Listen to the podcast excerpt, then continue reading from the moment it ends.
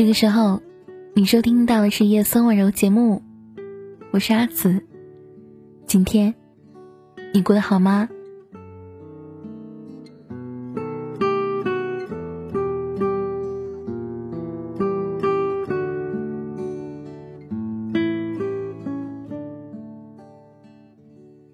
我的一个朋友，他是自媒体作家。有一天，他跟我讲，他说大家都是为了生活玩命。然后跟我讲了一件事情，就是前几天我家卧室外面窗户裂开了，不知道是被晒狠了还是被东西砸了，我就打电话请别人来换玻璃。那个师傅是一个二十多岁的小伙子，我问他怎么收费，他说要七百。当时我急了，语气特别不好：“一块玻璃才多少钱？你也太黑了吧！”那个小伙子说：“老板，玻璃要从厂里发货，要两百块，还有五百呢是安装费。”我说：“那安装费为什么会那么贵呢？”他说：“这两块玻璃呀，要从外面装。老板，你的家是二十四楼啊。”就这样，昨天他带着玻璃过来。他把绳子系在腰上，单脚跨出窗外面，开始把坏掉的玻璃卸下。绳子的另一端本来是打在我家的衣柜上的，但是他往另一边走动的时候，绳子就不够长了。于是那个小伙子对我说：“老板，帮个忙，你帮我把绳子拉一下。”我家的窗户外面有个台阶，但是宽度大概是半只鞋子的宽度，根本站不了人。他整个人都吊在窗外，费力的扭着螺丝，用刀片划着旧玻璃。光是站在窗内看到作业，我都吓得流汗。下面的稀疏人群就像是蝼蚁一样，我的手有点发抖。这里是二十多楼啊，如果一个失足，肯定就没命了。我死死的攥住绳子，心里不停的祈祷佛祖保佑，千万别出事儿。光是拆旧玻璃就弄了一个多小时，毫不夸张的说，每一秒对我都是煎熬。那一刻我脑子里乱个不停，要是他没有站稳摔下去怎么办呢？要是他摔下去把我带下去怎么办呢？要是他真的滑下去了，我该不该把绳子松掉？会不会负法律责任？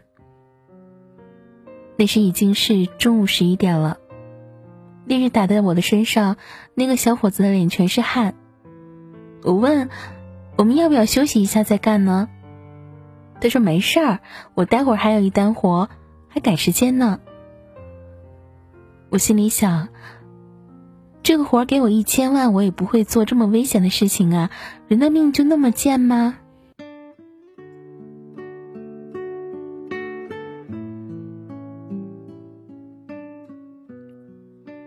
装新玻璃的时候，那个小伙子一只手抬着玻璃。另一只手抓着窗沿，整个人呈倾斜的姿势。我知道这个姿势很难保持平衡，心一下掉到了嗓子眼儿。玻璃抬到一半卡住了，小伙子用力挪了一下，还是挪不动。他弯着腰准备再挪，我几乎要崩溃了，尖着声说：“你别乱动，我来帮你。”我深呼了一口气。用没抓住绳子的那只手，从窗内慢慢的把玻璃外推。玻璃的尺寸可能有一丢丢的大，卡得很紧，挪起来很费劲。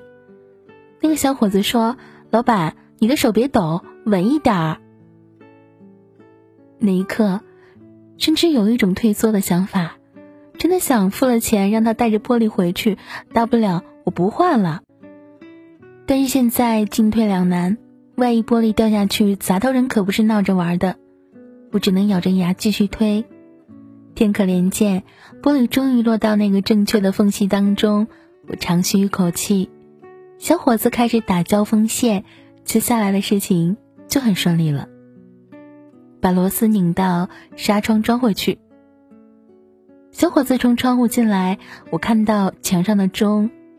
他从开始干活到现在已经两个半小时，每一秒都有丧命的危险，我真的不知道他怎么做到的。我给他倒了一杯水，然后从钱包里拿出钱递给他。我问：“你每天都是这样高空作业吗？”他说：“对，但是一般没您这么高的楼层。”我说：“那你站在上面的时候不怕吗？我光是看的时候都瘆得慌。”他说了一句让我很震惊，他把钱收好，冲我笑了笑说：“怕啊，但是怕也要做啊，谁不是为了生活玩命呢？我没有学历，没有特长，只能靠这个赚钱了。”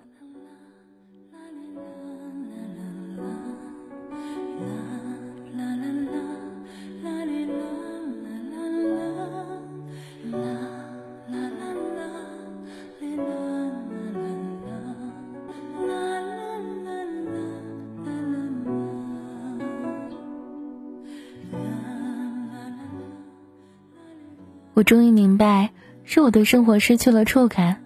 作为一个小有名气的写手，我坐在空调房里码码字、写剧本就可以过生活，却忘记这个世界上还有很多人为了一口饭真的要玩命的，要拿自己的时间、健康甚至生命去搏的。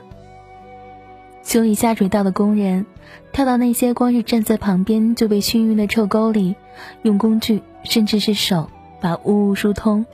干两个小时，四百块。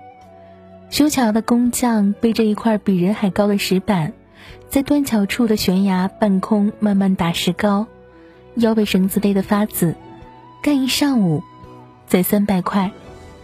熬夜加班的年轻人，五点钟把事情做完，六点钟就挤地铁回家，在拥挤的人群当中觉得精疲力尽，一晚上的补贴才一百二。生活真的很艰难，大家都是在为了生活玩命。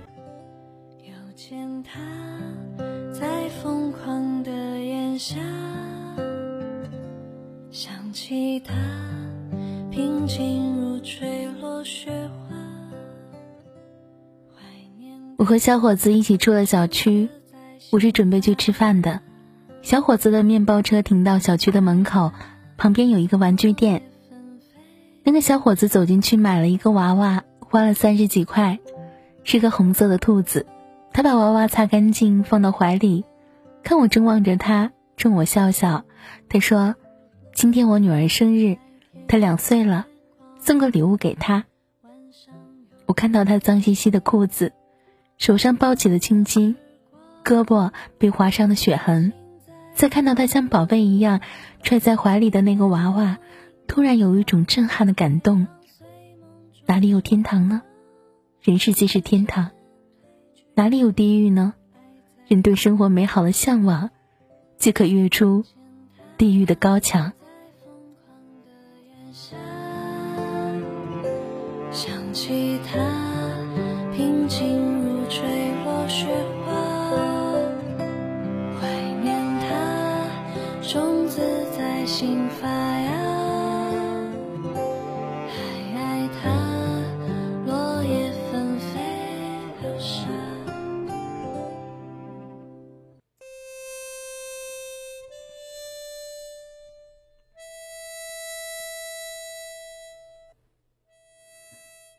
我有一个藏在心里多年、很少讲给别人听的故事。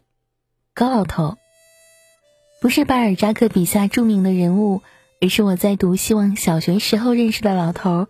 他姓高，但是没有人知道他叫什么。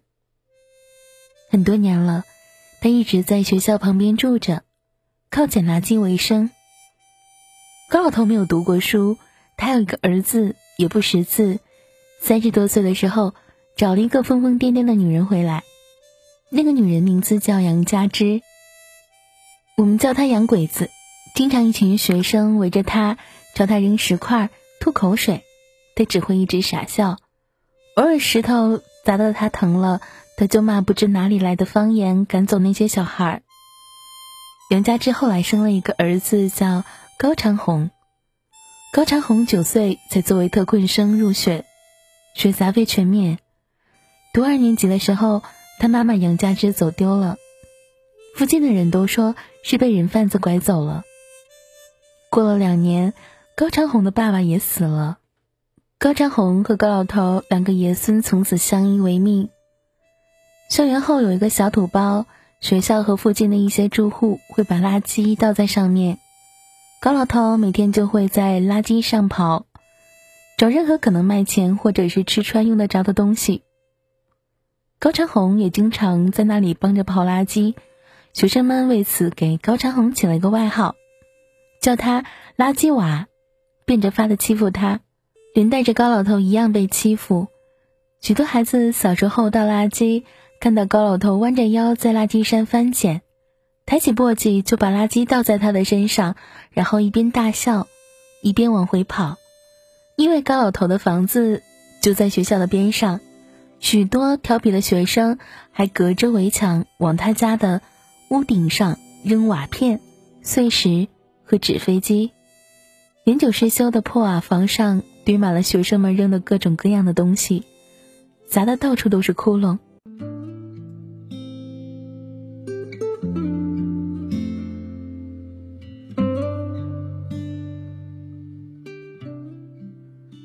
高占红的成绩很差。小学毕业之后就没有再读下去，去了镇上的一家面馆当帮工。大概十六七岁的样子，在面馆门口被一辆疾驰而过的货车撞死了。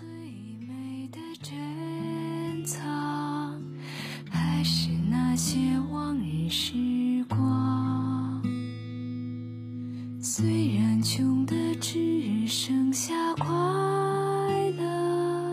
身上穿着旧衣裳。高老头成了他们家唯一活着的人，住在垃圾遍地的小屋里，经常吃镇上一些饭馆倒掉的剩菜剩饭，一直活到了九十多岁。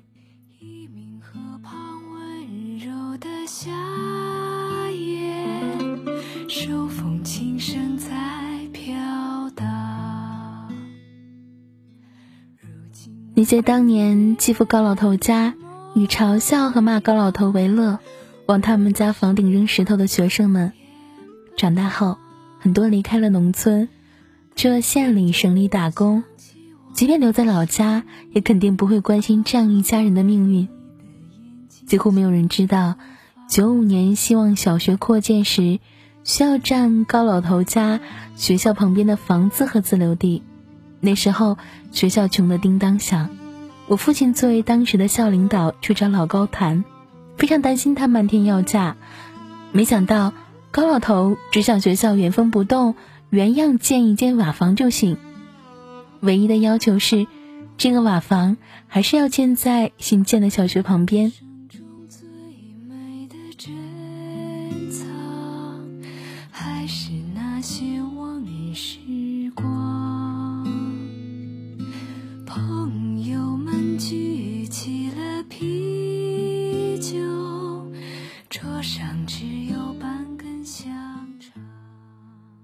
更少有人知道是高老头死后，镇上和学校组织人去他家清理东西。当他们第一次走进那个臭气熏天的破瓦房时，小心翼翼地绕过那些堆满各种垃圾，走到高老头平时睡觉的地方，所有人都震惊了。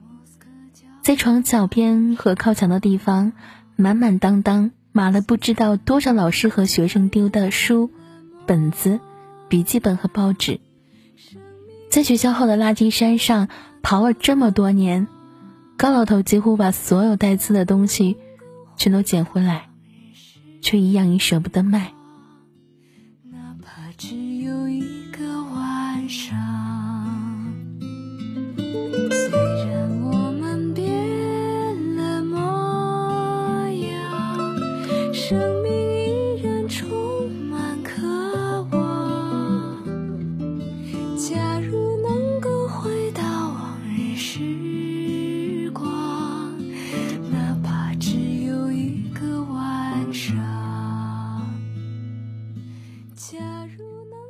这是一个真实的故事，真实到故事里所有的名字都是真名。高老头就叫高老头，他的儿媳妇就叫杨佳芝，他的孙子就叫高长红，而他的儿子，我甚至不知道叫什么。但是没有人记得他们，一家人，四条命，卑微的生活在这个世界上，然后卑微的死了。活过和没活过，几乎没有任何不同。他们是社会上最底层的蝼蚁，但蝼蚁也有他人性最闪耀的地方，你说是吗？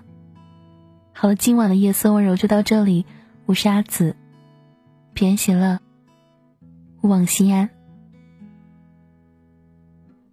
有时会盼芳华落尽，过上平凡的生活，青春换来一身斑驳。还不如转瞬即逝呢。人是复杂的动物，却有着简单的求索。成长和快乐，看似总不可见得，往往最终都变成自己最厌恶的人。幻想着拥有美妙的爱情，哪怕在夹缝中生存，总是越挫越勇，却又越勇越挫。回头看自己，变得胆怯又懦弱。我成了一冲动就后悔，却没法再挽回。空被切的人，你就在失望里被推走，飘荡着像轻舟没有归宿的灵魂。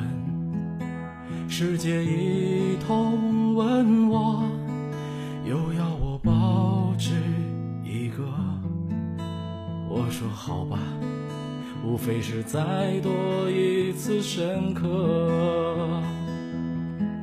我是个拿着刀冲向你，却又在呼喊着快躲开的人。你是那流着泪走向我脸上，却微笑着无所畏惧的灵魂。看到那花开成海，等到这思念成灾。谁会从雨中走来，递进这俗世尘埃？谁会从雨中走来，递进这俗世尘埃？